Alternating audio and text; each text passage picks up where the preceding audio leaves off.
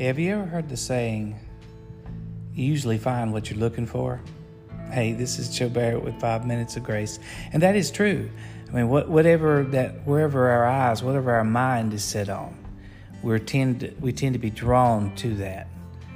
I was watching Old Blue, or uh, whatever kind of dog he is, uh, but he's just a puppy. He's about 12 weeks, and and everywhere he goes, uh, it's a wonder. He goes outside and a bird flies by and he just looks amazed. You know, he hears a sound, he he turns the head, and or a bee flies by, or uh, a, a, a rabbit goes through the wood, or a squirrel, and he's just absolutely mesmerized. But what he's really looking for, I mean, he pay, while he's fascinated by all these things, old Blue is looking for treasure. He, he's got an incredible nose and he smells and he's always looking for something that he could dig up uh, that would also be fascinating. He likes to dig in the dirt. He goes around sniffing and smelling. And he's brought several old bones back to the house that I didn't even know existed out in our little wooded lot. Uh, but uh, he'll go out there and dig and sniff around, and then here he comes with something he's dug up, and um, and that's the, that's the way it is with us. I think. I think that if we have a mindset to go looking for bad things, that that's what we find. In other words, whatever our imagination is and whatever our, our heart is set toward, the Bible says the heart is des- desperately wicked. Who can know it?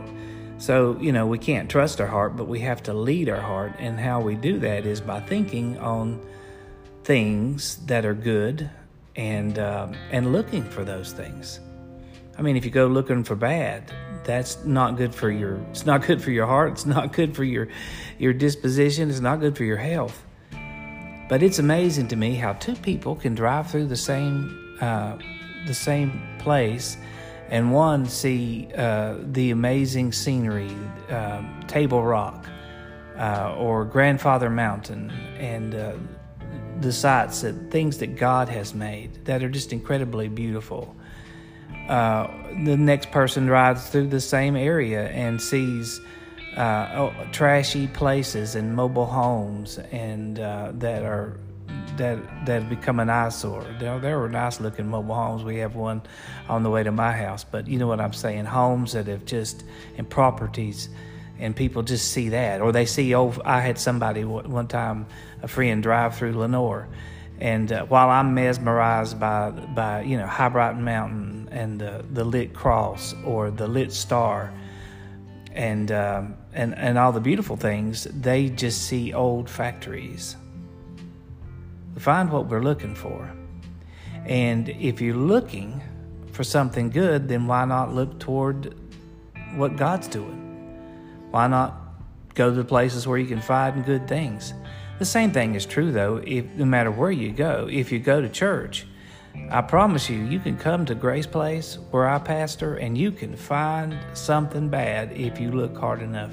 You don't have to probably look that terrible hard. Uh, we're far from perfect and we're not perfect people.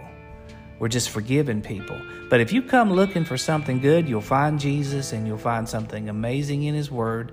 You'll see something incredible that He's doing in somebody's life. You'll see where that, uh, that love uh, is doing a work in people's hearts and lives are being changed.